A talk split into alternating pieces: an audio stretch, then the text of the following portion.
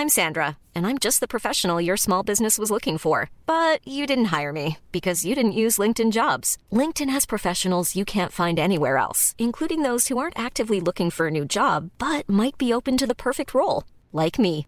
In a given month, over 70% of LinkedIn users don't visit other leading job sites. So if you're not looking on LinkedIn, you'll miss out on great candidates like Sandra. Start hiring professionals like a professional. Post your free job on linkedin.com/people today. Salut le gang On va parler de l'U... on va. Nouvelle intro. Nouvelle intro. Ouais. On va... Super. On va parler de l'UFC, les gars. On- comme vous le savez, on va parler de l'UFC, surtout du planning de l'UFC, tout ce qui se passe aujourd'hui avec l'organisation, parce qu'ils avaient démarré très très fort 2023, souvenez-vous, euh, avec tout ce qui s'était passé, euh, tous les, la succession de main events absolument dingue. Et là, on se rapproche lentement mais sûrement de la fin du deal ESPN.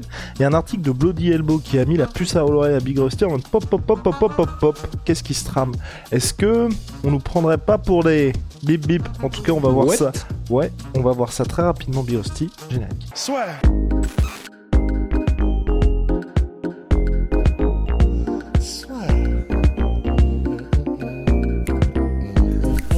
Paris sur le MMA avec une ibet. Quelle sera l'issue du combat? Une soumission? Un chaos? Paris sur les meilleures cotes avec une bête. L'UFC, vous vous souvenez, premier trimestre absolument monstrueux, un enchaînement de main event digne des plus grands, des bangers, euh, on ne les comptait même plus. On était ça y est, ça fait plaisir. L'UFC enfin qui sort un petit peu les doigts pour nous faire plaisir. Peut-être aussi qu'il y avait ça parce que il y avait le rachat qui se précisait de la WWE, puisqu'on en a parlé aussi. WWE et UFC maintenant ne font plus qu'un puisqu'ils les évoluent dans un super méga groupe de divertissement. Donc peut-être qu'il y avait ça aussi pour séduire les investisseurs, mais depuis, je pense que vous l'avez remarqué, on est très très tranquille en termes de planning et on a même l'impression que l'UFC nous refait le coup de on en a salement sous le pied, mais euh, là par exemple on a Cerudo Sterling et au mois de juin on va avoir Amanda Nunes pas contre Juliana Peña mais contre Aldana finalement Aldana. en Ouais. main event, ce qui est horrible, mais vraiment horrible euh, pour le grand retour en plus de l'UFC au Canada. Enfin, Ah vraiment- bah, de toute façon, euh, les pay-per-view seront à la hauteur, hein, je pense. C'est-à-dire donc à l'inverse de la hauteur, mais euh, ça va être terrifiant les chiffres. Ah mais c'est bref. Il y a ça et le pire, enfin et ce qui moi vraiment me, je, je suis très triste de ça, c'est que pour l'International Fight Week du mois de juillet, euh, pareil, j'ai j'ai pas l'impression qu'ils fassent beaucoup d'efforts puisqu'on a Volkanovski contre Yair Rodriguez en main event. Oui, c'est un combat qu'on a tous envie de voir, qu'on va tous regarder, mais pour une carte qui est aussi, on va dire, iconique de la part de l'UFC, qui a un vrai rendez-vous pour les fans, normalement vous faites un gros gros gros truc là, c'est un co-main event normalement.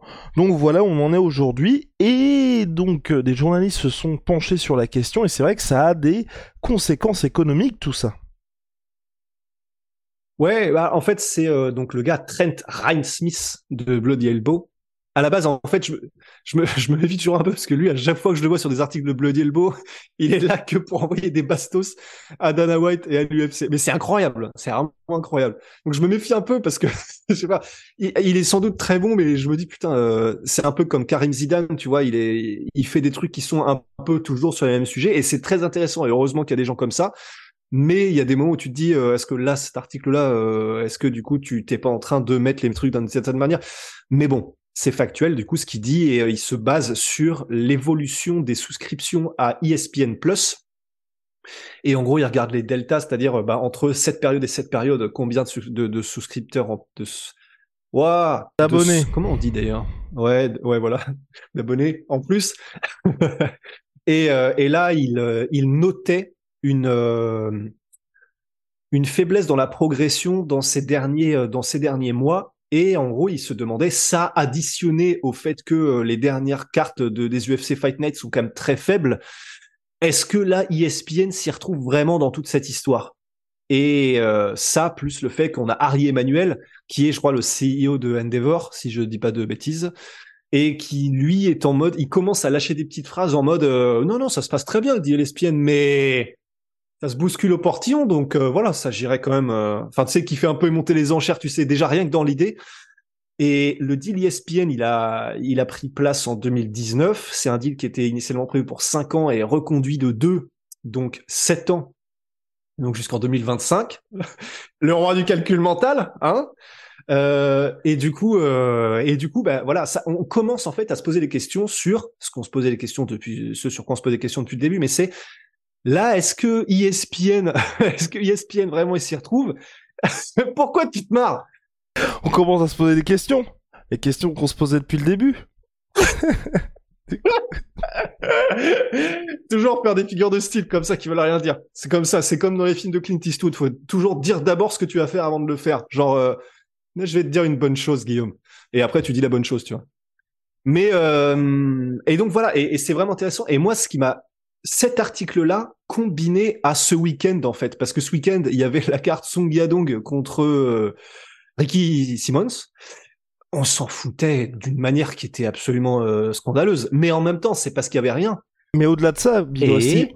en plus d'il n'y avait rien, c'est que pour la première fois, l'UFC a complètement été éclipsé. Absolument par le Bernacle. Et parce que au Bernacle, il y avait des affiches, honnêtement. J'étais très sceptique sur le Bernacle au début. Euh, il y avait des trucs que je kiffais pas du tout, notamment des énormes mismatchs. T'augmentes quand même les chances en mettant un mec qui est d'un bien meilleur niveau qu'un autre euh, sur un truc où c'est de l'essentiel, donc de la boxe anglaise. Et il s'était fait épingler euh, par ça d'ailleurs, le Bernacle, au début. Absolument, il y avait eu ça, il y avait eu, tu sais, le moment où euh, David Feldman, le boss du BKFC, avait dit, euh, c'était il y a genre des années, euh, de toute façon c'était de la merde leur combat, donc je vais les payer que la moitié. Enfin, en mode, attends, calme. Lors de l'interview d'après combat où le mec venait dans le ring en plus, hein, parce que c'est même pas une, c'est après coup dans le cadre. Non non non, c'est le mec qui s'était pointé dans le ring. Ouais, le, le, le cowboy. Et donc j'avais émis pas mal de doutes, au-delà même du fait que c'est à main nue et que ça aura probablement peut-être, ça aurait eu du mal à passer auprès du grand public. Bah en fait euh, là, on est en train de se rendre compte qu'ils mènent pas mal leur barque. Ils sont chez Thriller et visiblement, ils, apparemment, ils sont sur le point de signer un gros deal de TV et leurs affiches sont alléchantes en fait. Le format, c'est vraiment fait pour les States avec 5 euh, rounds de 2 minutes, donc c'est un rythme d'enfer. Et en plus, il récupère tous les gros noms du MMA parce qu'il y avait quand même Eddie Alvarez contre Chad Mendes, il y avait Luke Rockhold contre euh, contre Mike Perry, et ce qui est, une vraie inconnue parce que quand t'as un mec comme Artem Lobov qui est capable de battre Poli Malignaggi euh, à main nue, bah ça rebat les cartes. Et donc là, on l'a bien vu puisque même si c'est un kicker plus qu'un boxeur, bah il y a quand même Mike Perry qui a battu l'ancien champion middleweight et ancien light heavyweight Luke Rockhold. Et même au-delà de ça, toute la carte, il y avait Ben Roswell qui combattait euh, un autre gars et tout. Enfin, c'était c'était vraiment des affiches intéressantes.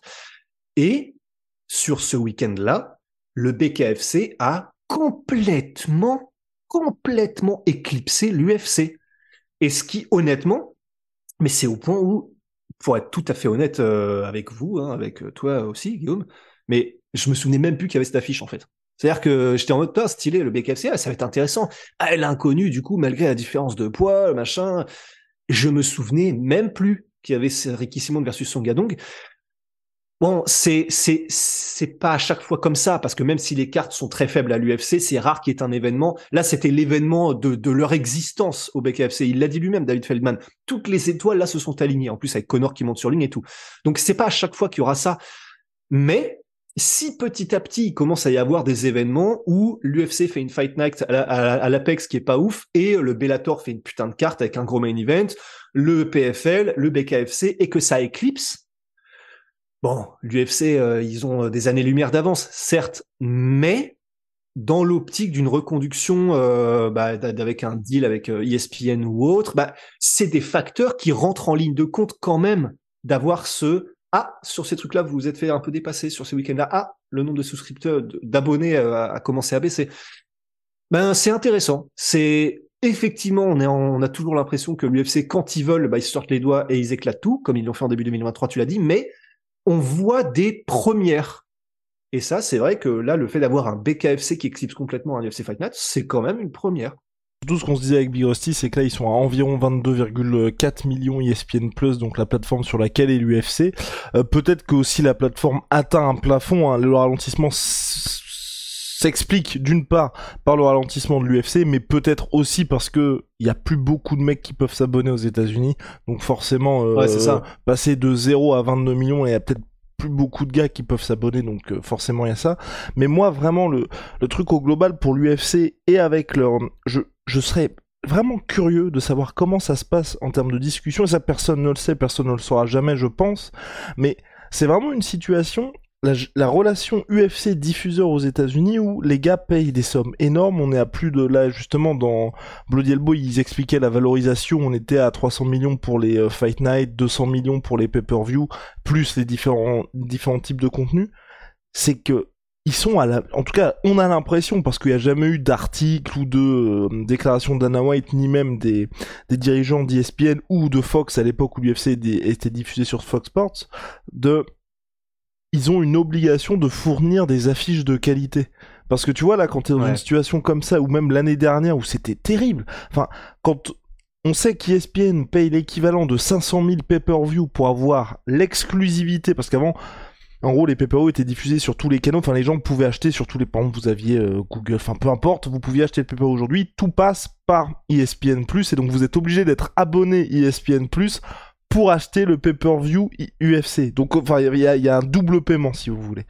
Et donc, pour ça, ils payent l'équivalent de 500 000 pay-per-view. Quand en décembre, vous avez Blakovic contre Ankalaev, c'est compliqué. C'est très très compliqué. Quand en janvier, ensuite, vous avez Hill contre Teixeira. Vous enchaînez les deux mois comme ça et que ok l'UFC a perdu des combats à chaque fois parce qu'il y a eu euh, il y a eu tac tac tac tac tac tac. Je sais qu'il y a eu des blessures j'ai oublié mais il y a eu des blessures. Il y a eu Jerry Prochaska en décembre en janvier je ne je sais plus. Mais il n'y a pas eu de grosse volonté, enfin on n'était pas dans une situation comme lorsque on finit avec Rabib Aliaquinta et que en gros l'UFC a voulu mettre Max Holloway et qu'on on voit ils ont essayé de faire une grosse carte. Là, à chaque fois c'était bon, on a perdu le main event, on n'essaye pas plus spécial, plus, plus que ça, de remplacer par un très gros truc. Et c'est là où moi, je trouve que c'est une situation très compliquée parce que tes diffuseurs, tu te dis bon, on paye une blinde, on a des trucs qui n'intéressent personne, et en plus, tu sais que l'UFC en a sous le pied, parce que c'est ce qu'on disait avec Big Rusty, c'est que là, ils peuvent très bien nous faire...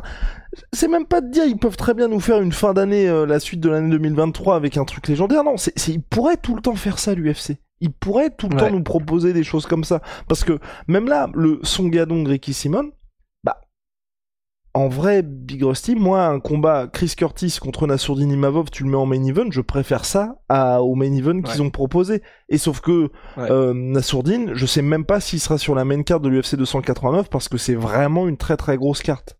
Donc euh, ils peuvent le faire, ils peuvent très bien le faire. C'est juste qu'aujourd'hui ils sont dans une situation où ils disent bon bah tranquille on cruise.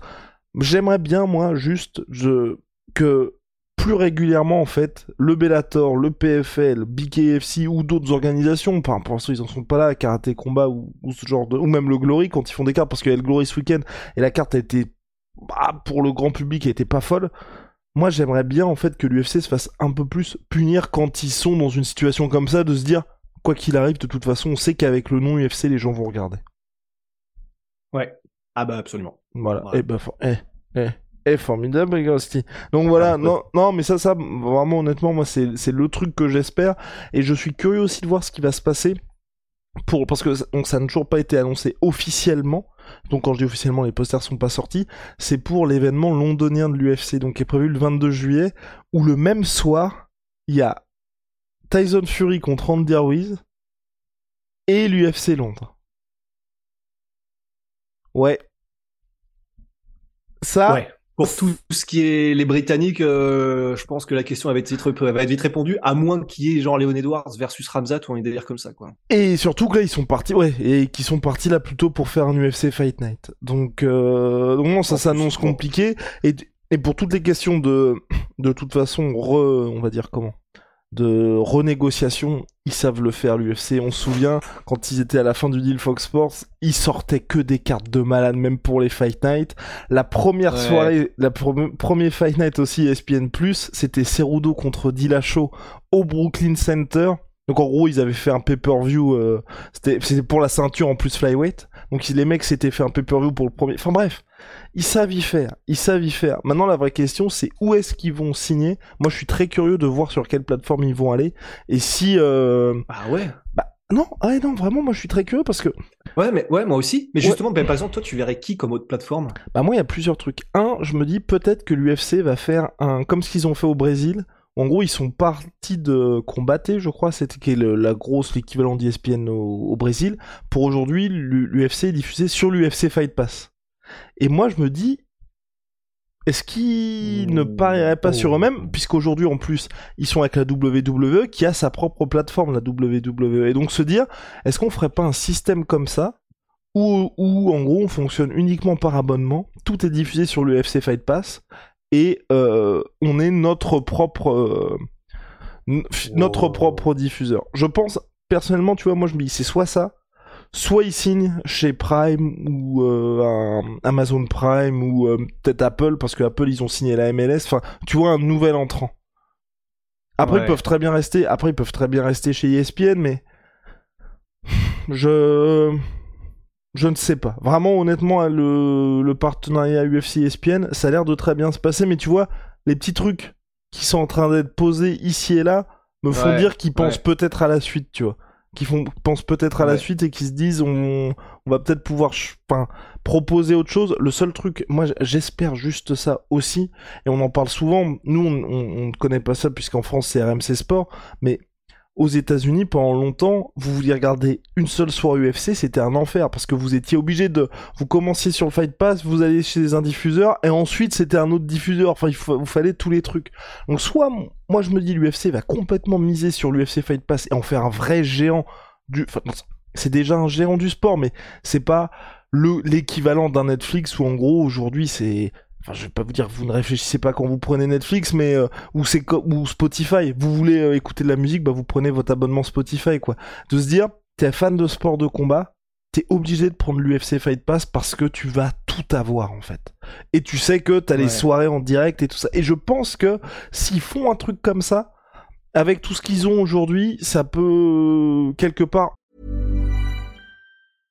Hiring for your small business? If you're not looking for professionals on LinkedIn, you're looking in the wrong place. That's like looking for your car keys in a fish tank. LinkedIn helps you hire professionals you can't find anywhere else, even those who aren't actively searching for a new job but might be open to the perfect role. In a given month, over 70% of LinkedIn users don't even visit other leading job sites. So start looking in the right place. With LinkedIn, you can hire professionals like a professional. Post your free job on linkedin.com/people slash people today. Passer encore un cap et de se dire parce que Dana White a toujours cette volonté là aussi d'aller en boxe et de diffuser des enfin, tu, enfin, tu peux créer un truc où tu regardes droit dans les yeux d'Azone ils peuvent très bien faire quelque chose comme ça tu vois. Donc euh, je me dis ça c'est possible. En vrai, Ouais. tu me dis, il y a un là, je, je sais pas s'ils le feront comme ça parce que probablement qu'ils ont, euh, mais tu me dis, c'est un abonnement à genre, allez, 20, 20 balles par mois pour, mais t'as tout le catalogue des UFC, des Pride comme il y a là l'UFC Fight Pass, et t'as accès au pay-per-view sur la, la plateforme UFC Fight Pass. Honnêtement, 20 balles par mois, je me tâte très sérieusement. Après, ils le mettront peut-être à plus cher, mais, déjà, ne serait-ce qu'à un prix comme ça, si c'est sur leur propre plateforme sans intermédiaire et que et qu'ils réussissent à attirer des millions de gens, parce que on rappelle quand même que c'est euh, c'est peut-être pas que eux, mais je crois que le chiffre c'était euh, entre 2019 et euh, 2021, malgré le Covid. Enfin, disons peut-être aussi grâce au Covid, parce que c'était les seuls l'UFC qui arrivaient à proposer des trucs, mais euh, ils avaient fait exploser le nombre d'abonnés ESPN. Mais d'une force, enfin genre ils étaient passés de 1,5 million à je crois que c'était 20 millions. Je, crois vraiment que c'était un délire comme ça.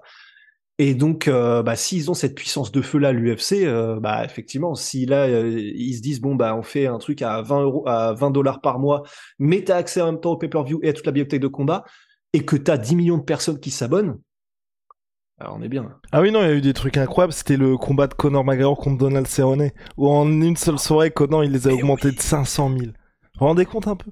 500 000 mecs qui s'abonnent à l'année et qui en plus ensuite vont prendre le pay-per-view. Enfin, pff, énorme, énorme. Et, euh, et oui, en gros, c'était pour dire aussi le et l'autre l'autre truc aussi, mais je pense que c'est beaucoup moins vrai maintenant depuis la l'achat de la WWE et le fait qu'ils aient créé un super géant. En gros, j'avais lu un article là-dessus sur euh, aux États-Unis aussi où en gros ils expliquaient que les droits TV aujourd'hui atteignent des sommets aux États-Unis, que ce soit en NFL, enfin tous les gros sports, et qu'en gros quand on y pense, l'UFC à la base, le deal c'était 1,5 milliard qui signe en 2019 pour 5 ans avec ESPN. En 2016, donc 3 ans avant, ils étaient rachetés pour 4 milliards par euh, AMG.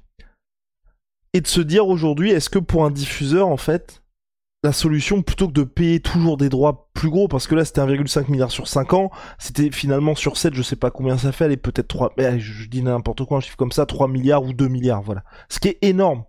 Et pourquoi est-ce que les diffuseurs se diraient pas on va tout simplement acheter l'UFC plutôt que d'avoir des sommes qui en soi, je vais pas dire qu'ils vont jamais rentabiliser parce que c'est du contenu, ce sont des abonnés, mais aujourd'hui ça atteint de tels chiffres que comme quand vous payez un loyer énorme et que vous dites bon, ce serait peut-être mieux d'acheter l'appartement directement. Et je et je pense et, ça en fait c'était des vraies discussions qu'il y avait avant la, ce qui s'est passé avec la WWE. Mais je pense, tu vois, pour un truc comme l'UFC qui est pas encore très cher, quand je dis c'est pas encore très cher, ce, ce n'est pas dans nos moyens, ce sera jamais dans nos moyens. Mais quand je dis ça, c'est c'est pas comme euh, personne sur terre ne peut racheter la NBA par exemple parce que euh, c'est beaucoup trop énorme. Alors que l'UFC, je pense que hum, pour 10 milliards, 10 15 milliards, quelqu'un peut le racheter et quand on voit qu'aujourd'hui la NBA les nouveaux droits et peu même pour la NFL, on est sur des 20 milliards pour les packages pour tout avoir, enfin pour 20 milliards, vous pouvez avoir l'UFC.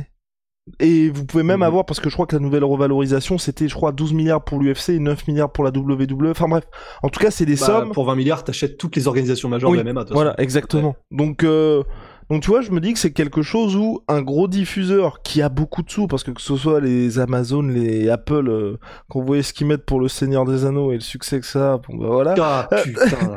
quand on quand, on voit tout ça, on se dit que ça peut être possible aussi, mais je pense que maintenant ils ont changé de braquet vu ce qui s'est passé avec le WWE. Mais en tout cas, voilà, moi je n'exclus vraiment pas qu'il y ait un tout nouvel acteur qui se dise, ok, on va passer par là, que ce soit soit l'UFC qui mise sur eux-mêmes, ou soit qui passe sur, euh, sur une plateforme 100% streaming. Mais en tout cas, que ce soit Dana White, que ce soit Harry Emmanuel, le, le président de WMI tout le monde est ok, là on sait ce qui s'est passé, on a de quoi faire en termes de, en termes de vente et euh, tout le monde va être très très intéressé pour acheter tout ça. Et l'autre, ah ouais, c'est, ouais. Vas-y. Vas-y, vas-y, vas-y. Ah, je voulais dire aussi, ce qui est fou, mais et c'est pour ça aussi que je ne suis sûr de rien, c'est que tu vois, quand il y avait Fox, quand l'UFC était diffusé sur Fox Sports, enfin il y avait, enfin comment, tout le monde savait que c'était Fox Sports, ils avaient investi là-dedans, ils avaient des énormes réseaux sociaux, mais du jour au lendemain ils ont arrêté. Et tu vois le fait de me dire aussi, ESPN ils vont jamais lâcher le morceau, il pourrait très bien se passer la même chose que ce qui s'est passé pour Fox aussi. Mais c'est vrai qu'aujourd'hui, ça me paraîtrait bizarre quand même au regard de la de la relation qu'ils ont, puisque aujourd'hui, enfin, je veux dire, ESPN, c'est devenu sur les réseaux, enfin, je veux dire, c'est le premier média de MMA. Alors que les mecs avant s'en foutaient, mais vraiment, ils s'en foutaient de l'UFC. Et c'est d'ailleurs pour ça que Dana White parlait d'une vraie victoire, parce que c'était ça y est. Le MMA est devenu mainstream grâce à ce deal. Et le mec, ils ont fait, et les mecs, ils ont fait ESPN MMA, ils ont fait tout leur, leur page. Il y a Brett Okamoto qui, qui est devenu un, entre guillemets, vrai journaliste majeur. Ils avaient recruté Ariel Elwani. Enfin, direct, les gars, enfin, comme ça instantanément sont devenus le média de référence. Donc euh, voilà, je, ça, me paraîtrait quand même bizarre de se dire, tu vois, t'as investi pendant 7 ans dans le sport, tu le fais progresser d'une manière euh, énorme et ensuite il se barre comme ça. Bon, Ouais. Seul l'avenir nous le dira, Big Ouais, 2025. 2025, la fin du ESPN. 2025, fin du ESPN, et c'est ça, et c'est ça, c'est la dernière difficulté, je pense qu'on pourra finir là-dessus, c'est, là aussi, le truc où moi je m'interroge, c'est que les, les droits vont augmenter, parce que les droits augmentent toujours dans les sports, vous regardez la NBA, vous regardez, peu importe ce qui se passe, hein, parce que la NBA, là, il s'est passé des choses extraordinaires ces dernières années, en NFL aussi, même si les gens étaient beaucoup plus, euh, les audiences baissaient en continu, mais là, ils ont la revalorisation des droits a tout explosé, alors que ça baissait.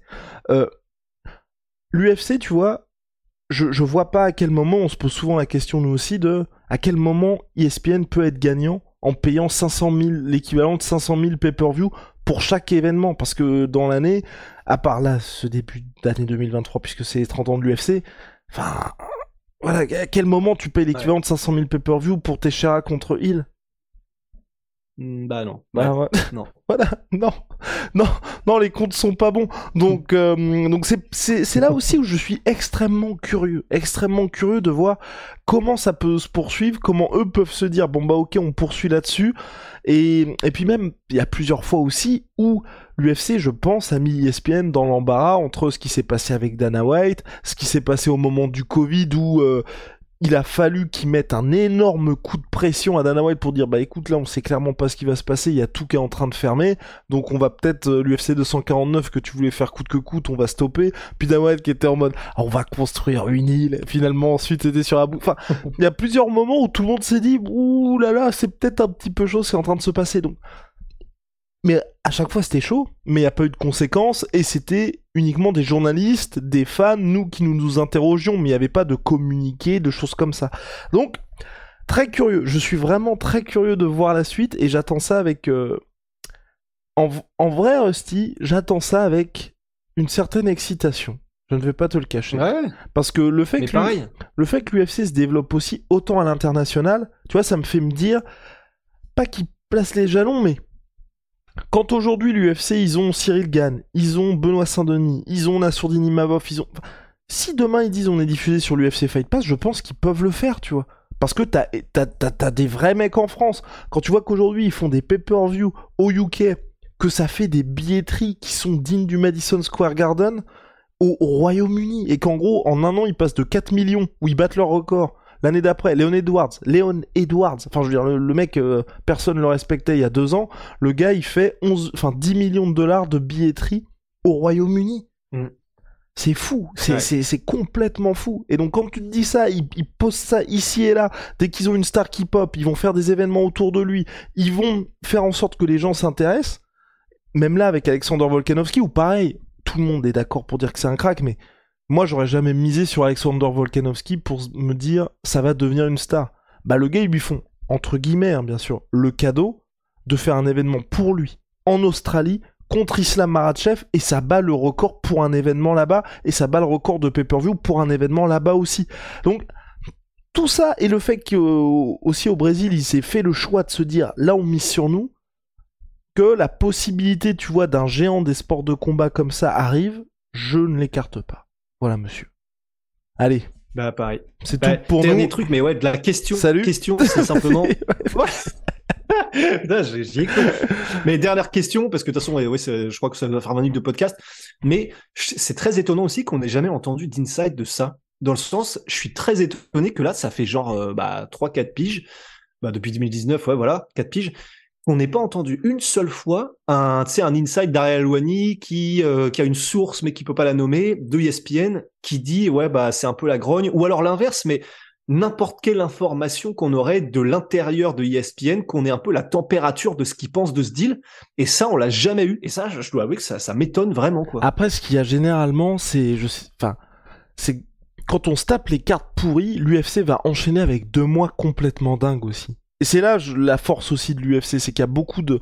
Enfin, vous voyez que ce soit dans les sports, dans les clubs, enfin peu importe où, quand il y a un déclin qui est entamé, je veux pas dire qu'on peut pas s'en relever, mais on sent que c'est cyclique. L'UFC, il y a vraiment ce côté, c'est parti, c'est possible. Enfin là, euh, avec Rusty, on croyait pas au retour de John Jones. On était en mode, bah c'est mort. L'UFC, ils ont plus de stars de pay-per-view machin. John Jones revient. Énorme pay-per-view. Plus grosse billetterie pour un événement hors Conor McGregor ah ça y est en fait c'est parti. Enfin là pareil on est en mode Conor McGregor va pas revenir, on le voit le gars il est hors de forme. Ils n'ont qu'à officialiser le retour de Conor contre Michael Chandler. Pareil ils ont fait leur chiffre d'affaires pour les six prochains mois. Enfin c'est ils ont une facilité à pouvoir tout accélérer qui rend les choses enfin presque injouables parce que pareil vous étiez ESPN là vous venez de vous taper un mois d'avril terrible Demain, l'UFC, ils annoncent leur planning pour le mois d'août où ils font deux pay-per-view, plus en septembre t'as Connor, plus allez t'as un gros UFC Paris, plus machin.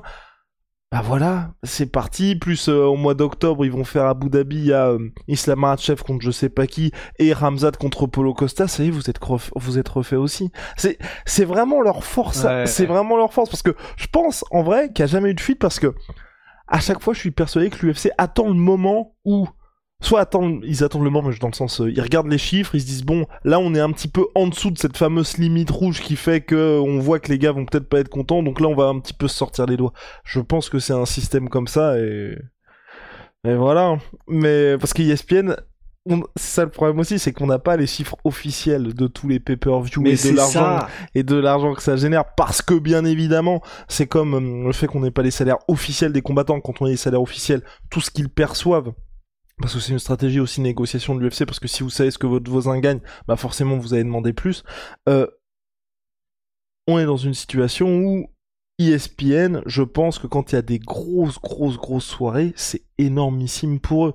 Parce que au-delà du pay-per-view, il y a la pub, il y a aussi euh, pas mal de fois, je voyais ça, c'était je crois pour la WWE. Et oui, ce que faisait l'UFC avec euh, avec le, le, Power Slap, en gros quand c'était sur euh, TBS, je crois, TBS aux outre-Atlantique, en gros, la soirée était, ils mettaient un show qui était hyper regardé par les gens juste avant et pour ensuite placer le power slap pour qu'il y ait un petit peu de traction. Donc forcément, quand vous avez un pay avec Conor McGregor et que le show d'après, peu importe ce que c'est, mais vous le mettez juste après ce truc-là que tout le monde va regarder, vous savez qu'il va y avoir beaucoup d'audience. Donc il y a beaucoup de choses, à mon avis, qu'on ignore là-dessus, qui font que quand c'est une très grosse soirée, euh, tout se passe très bien pour eux. Donc, euh, donc voilà. Mais, mais curieux de voir ce qui va se passer pour la suite. Et puis aussi curieux tout simplement d'avoir ouais des vraies sorties de la part d'ESPN ou en tout cas des infos chiffrées qui nous montrent ce qui se passe. Parce que ESPN Plus, on a parlé du ralentissement.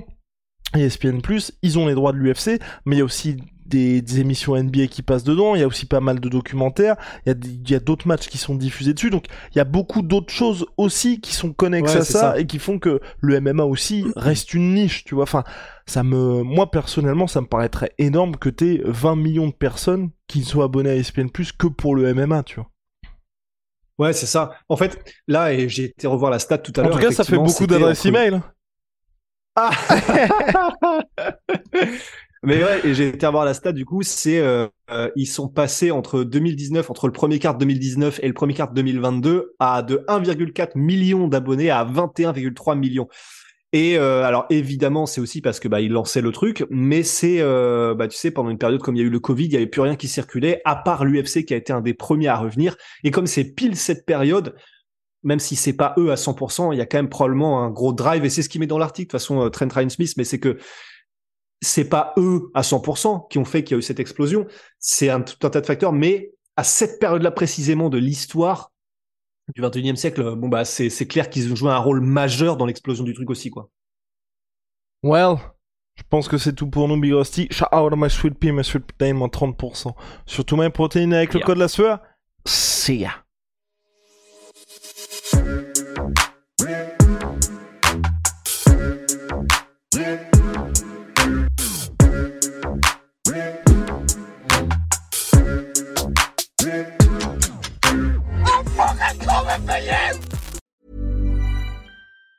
Planning for your next trip? Elevate your travel style with Quince. Quince has all the jet setting essentials you'll want for your next getaway, like European linen, premium luggage options, buttery soft Italian leather bags, and so much more. And it's all priced at 50 to 80% less than similar brands. Plus, Quince only works with factories that use safe and ethical manufacturing practices. Pack your bags with high-quality essentials you'll be wearing for vacations to come with Quince. Go to quince.com slash trip for free shipping and 365-day returns.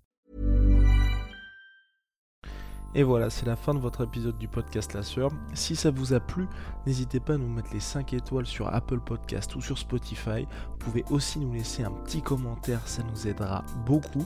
Et si vous voulez aller plus loin avec nous, vous tapez La Sueur sur toutes les plateformes ou sur les réseaux sociaux, vous nous trouverez. Et là, vous nous écoutez très certainement en audio. On est aussi en vidéo sur YouTube, mais également sur Snapchat. Là encore, vous tapez la sueur et on sera là. Merci de votre fidélité et à très vite pour de nouvelles aventures.